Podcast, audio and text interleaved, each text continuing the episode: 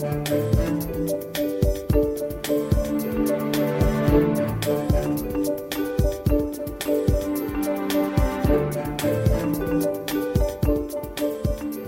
Bodziuk, dzień dobry. To jest program Szczerze o Pieniądzach. W studiu gość, prezes zarządu PKN Orlen Daniel Obajtek. Dzień dobry panie prezesie. Witam panie redaktorze, Panie prezesie, państwa. porozmawiamy sobie o strategii, bo to y, i wielkie, ogromne nawet, chciałoby się powiedzieć, pieniądze i e, ciekawe tematy. Ale zanim przejdziemy do strategii, przeczytałem ostatnio kilka słów jednego z e, członków zarządu MOLA. I on powiedział, że będą chcieli się w Polsce tak rozwijać, żeby zrzucić Orlen z pierwszego miejsca, jeśli chodzi o stacje przy drogach e, szybkiego ruchu. Boi się pan konkurencji? Nie, w żadnym wypadku się nie boję. Panie redaktorze, my też mamy bardzo szybki rozwój, jeżeli chodzi o detal i bardzo szybko się rozwijamy. Mamy około 100 miejsc już przygotowanych generalnie w dalszym rozwoju detalu i tak naprawdę Orlen miał czas generalnie, gdzie nie rozwijał detalu. Um, To było około między rokiem 2008 a 2014 ten detal bardzo mało się rozwijał. Natomiast ja bardzo mocno postawiłem na rozwój detalu. Uważam, że to nam zamyka a, i mało to. Po pierwsze, detal jest stabilnym filarem, który stabilnie przynosi zyski. Patrząc na marżę rafineryjną, która raz jest, raz jej nie ma. Patrząc na marżę hurtową, raz jest, raz jej nie ma. Ale patrząc na detal, detal ma to do siebie, że stabilnie generuje zyski. Mało to, panie redaktorze, na detal też nie można patrzeć przez pryzmat tylko i wyłącznie produktów paliwowych.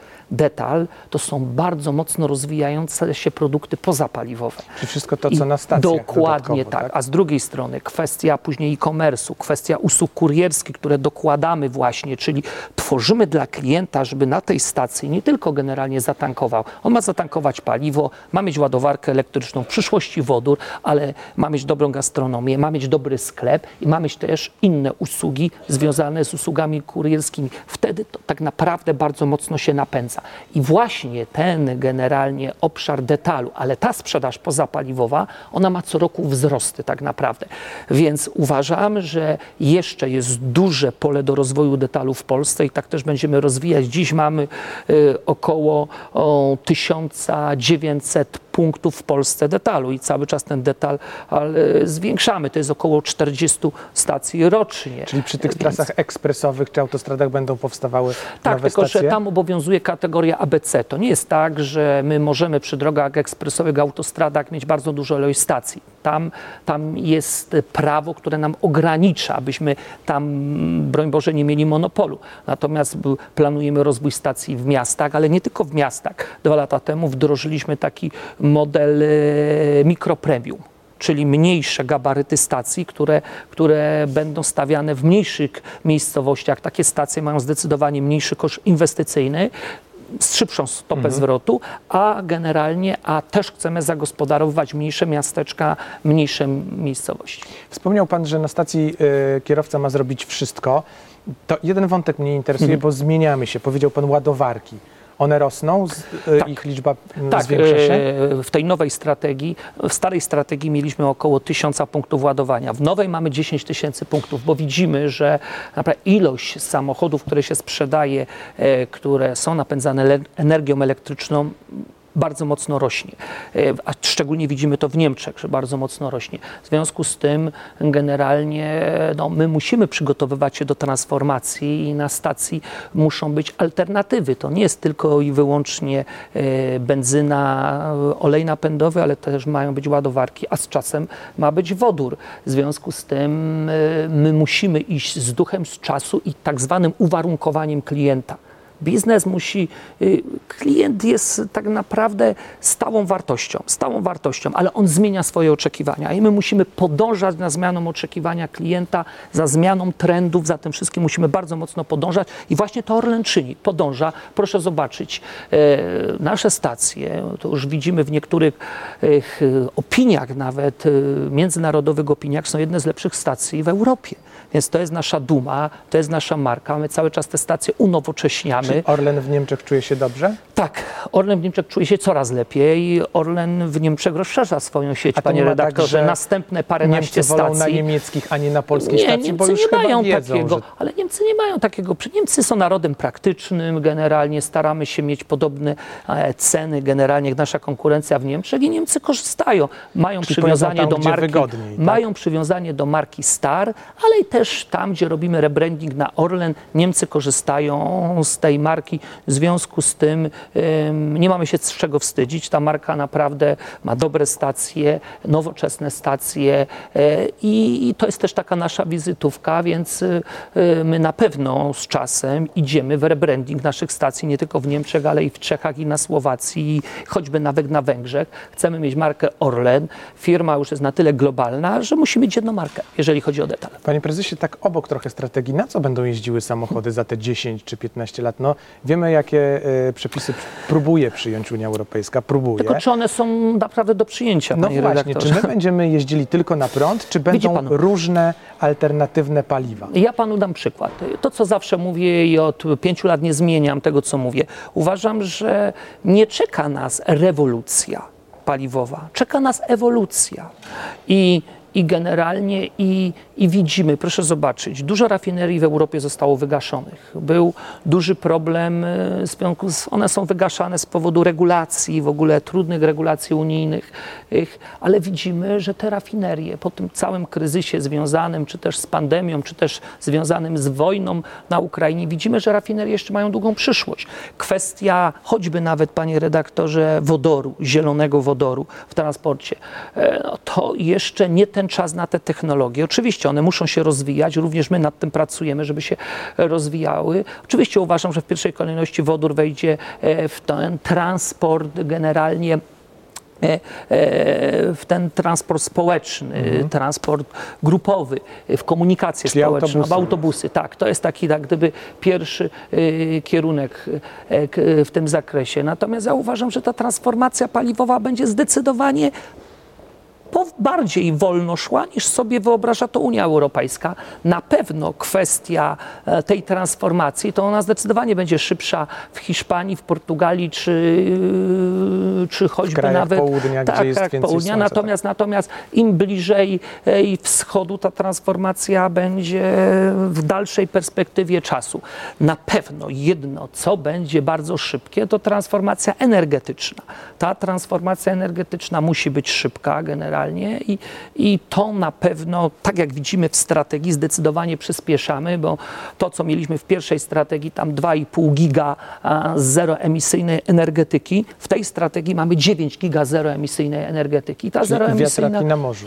Nie tylko na morzu, panie redaktorze, ale również wiatraki na lądzie i fotowoltaika, a w tym wszystkim w ogóle w naszej strategii, która jest 320 miliardów, 120 miliardów przeznaczamy właśnie na projekty zielone, związane nie tylko z energetyką zeroemisyjną, ale też z biopaliwami. To jest bardzo ważne, dlatego już realizujemy pewne zadania. Zdecydowanie będziemy zwiększać ilość biopaliw. Chcemy koło o 3 milionów ton produkować biopaliw, dlatego inwestujemy bardzo mocno w infrastrukturę, choćby y, teraz budujemy port na Martwej Wiśle w Gdańsku, który da nam takie okienko na nasze e, biopaliwa w tym zakresie, ale również to biogazownie, które z czasem oprócz y, kwestia biometanu mogą produkować y, kwestię wodoru zielonego i tu też bardzo mocno chcemy iść. To też jest nie tylko biznes dla nas, chcemy około miliarda metrów sześciennych biometanu produkować, ale to jest biznes dla rolnictwa, bo w każdym biznesie musi pan pewien filar biznesu dokładać generalnie, więc, więc to będzie też dobre dla przetwórni, dla dużych producentów, czy też trzody chlewnej, czy też innych, którzy będą mogli również razem z nami inwestować w zakresie biogazu i to wszystkim się tak naprawdę opłaca, więc te inwestycje mamy naprawdę duże, e, ale tak naprawdę szczególnie na zielone. To też jest jeszcze kwestia energetyki atomowej, czyli SMR-ów, MMR-ów. No, tu bardzo mocno przyspieszamy. Na początku, no nie To na jak początku. ten miks energetyczny za te parę lat ma szansę wyglądać? Wtedy, kiedy już będziemy mieli przynajmniej te małe reaktory.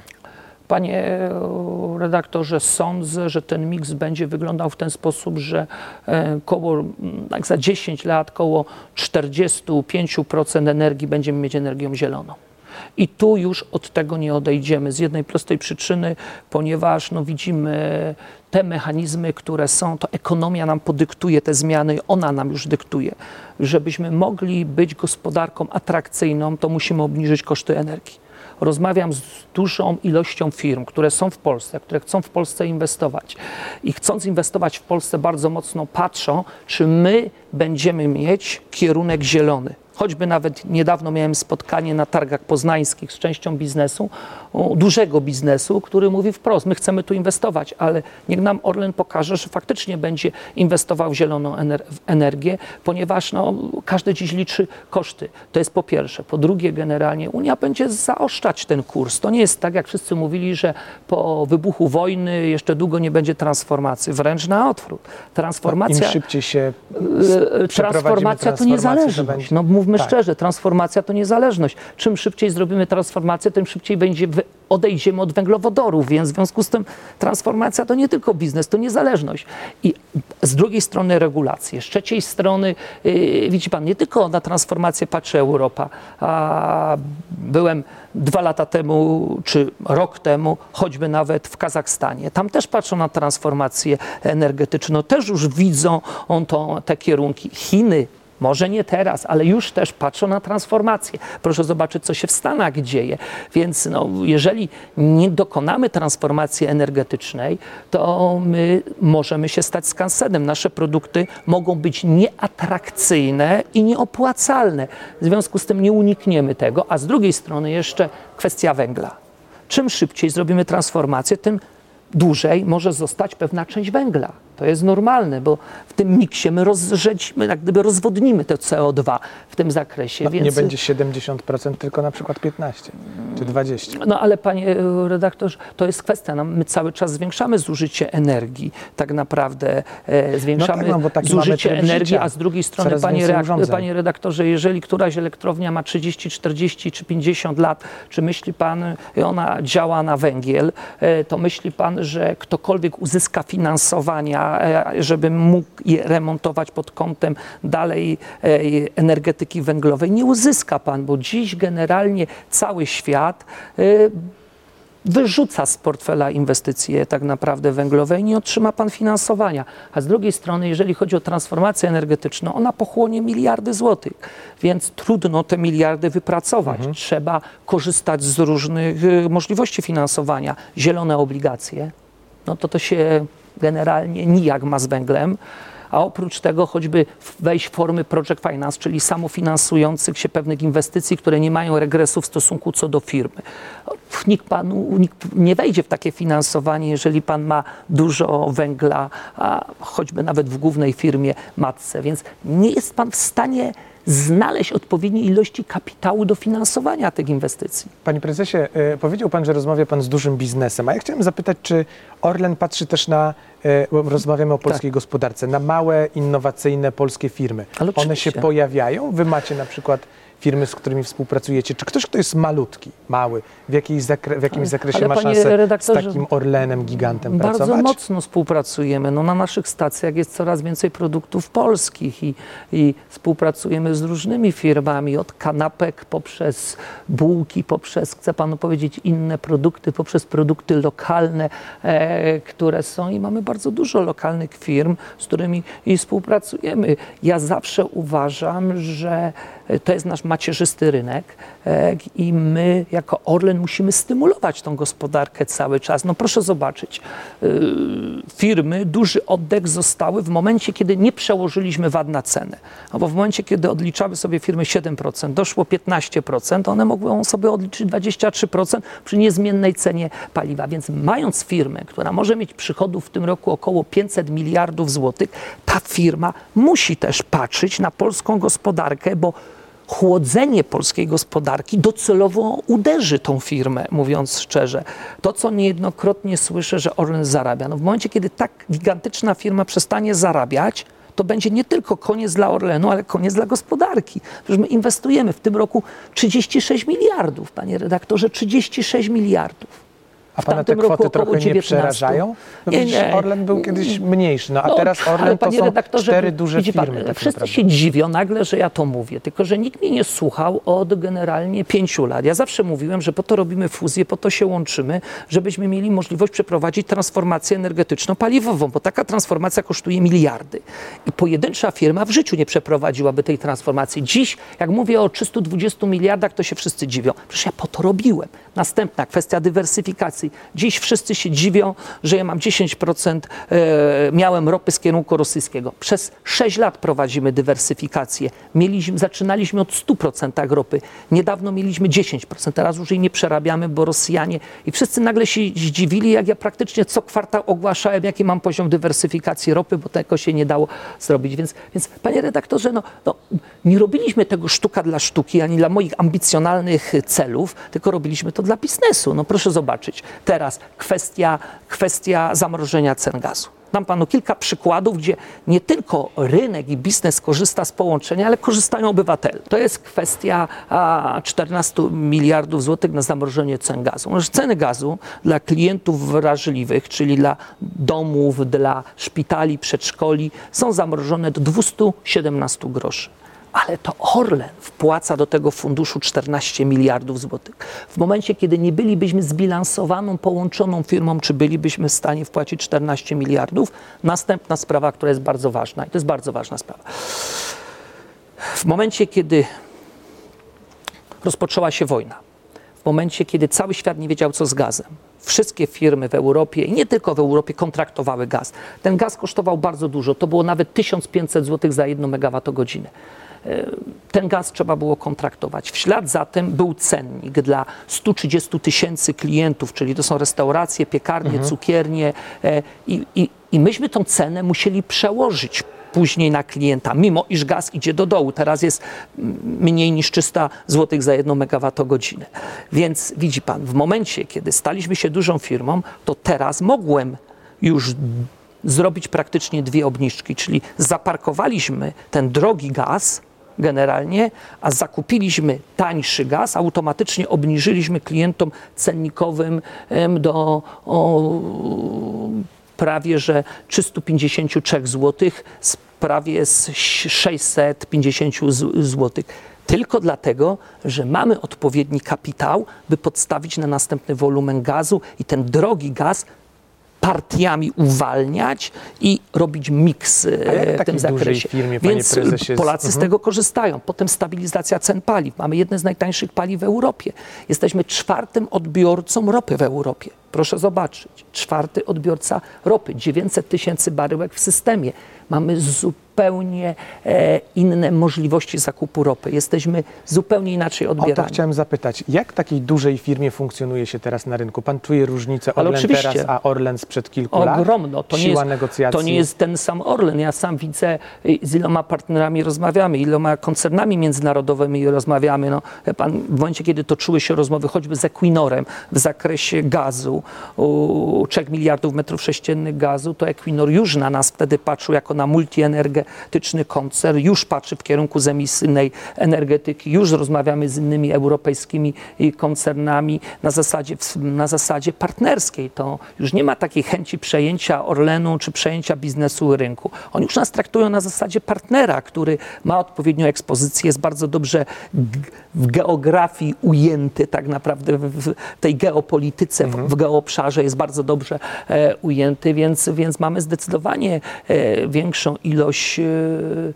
e, partnerów do realizowania. Nie ma praktycznie dnia, gdyby któryś y, jakiś partner nie chciał przyjechać, nie chciał rozmawiać z nami o Iść różnych dużo biznesach. większą siłę, tak? Ale oczywiście mamy zdecydowanie dużą, większą siłę, jesteśmy zdecydowanie bardziej y, rozpoznawalni. I, i, a dzisiaj, panie redaktorze, no wszystkie duże koncerny robią mm, JV z różnymi innymi koncernami w różnych obszarach, więc to jeden ma rynek, drugi ma technologię i to jest kwestia odpowiedniego partnerstwa i odpowiedniej pozycji finansowej. To jeszcze proszę mi powiedzieć, panie prezesie, na koniec, mm, popatrzyliśmy na Orlen w ostatnich latach, to gdyby sięgnąć tego 2030 roku, Mhm. to jak duży wtedy będzie Orlen? Jeszcze jakieś koncepcje na przejęcia? O, panie redaktorze, oczywiście, no, skłamałbym pana, jakbym twierdził, że nie ma ochoty na przejęcia. ale nie na przejęcia, które mają być po pierwsze, jak mówimy o 2030 roku, Orlen ma zainwestować to 320 miliardów, ma być firmą o, o zdecydowanie mniejszej emisyjności, ma być firmą innowacyjną, nowoczesną, on ma mieć dużą ekspozycję e, wszystkiego, co zielone, ma inwestować w nowe technologie, ma inwestować akwizycje i ma rozwijać swój biznes, ten, który ma. Bo niech pan zobaczy, nawet. Kwestia detalu, proszę zobaczyć, my dzisiaj mamy około 65 tysięcy nawet swoich pracowników. Proszę zobaczyć, jak można fajnie tworzyć modele lojalnościowe, jak można łączyć detal z sprzedażą gazu, energii elektrycznej. Proszę zobaczyć, jak można lo lojalizować klienta, mając e, e, te. I tu jest bardzo dużo roboty, tej takiej roboty IT, by, by tu kwestia odpowiedniej loalizacji, odpowiednich grantów dla tego klienta, odpowiedniego rynku, dorzucenia paru usług, choćby kurierskich czy e-commerce, w który wchodzimy. Więc, więc my musimy generalnie cały czas zmieniać. My musimy spełniać te uwarunkowania klienta, które, które cały czas są. Więc chciałbym ten koncert, który, który, który będzie miał też i energetykę atomową, SMR. Ja dużo mam nadzieję w, w energetyce atomowej, a szczególnie w SMR-ach i tu bardzo mocno stawiamy na to. Bardzo mocno w kwietniu będziemy ogłaszać i lokalizację i, i poinformujemy Państwa, jak wysoko jesteśmy w tym zainwestowani, jak mocno jesteśmy w tym, idziemy już do przodu. Pro, proszę zobaczyć, Kanadyjczycy, którzy przyjęli tą samą technologię, już wybrali firmę do inwestycji pierwszego SMR-a w Kanadzie. Stany chcą budować całą flotę SMR-ów, więc tu widzę dużą szansę, nie tylko tej energetyki takiej OZE, zeroemisyjnej, ale też tej, tej energetyki zeroemisyjnej, ale nie OZE. Więc, więc tu też dopatruję e, duże szanse i na pewno z tej drogi inwestycji nie zejdziemy. Dziękuję pięknie. Daniela Bardzo Bajtek, dziękuję. prezes zarządu PKN Orlen. Dziękuję jeszcze raz. To był program Szczerze o Pieniądzach. Ernest Bodziuch. Do zobaczenia.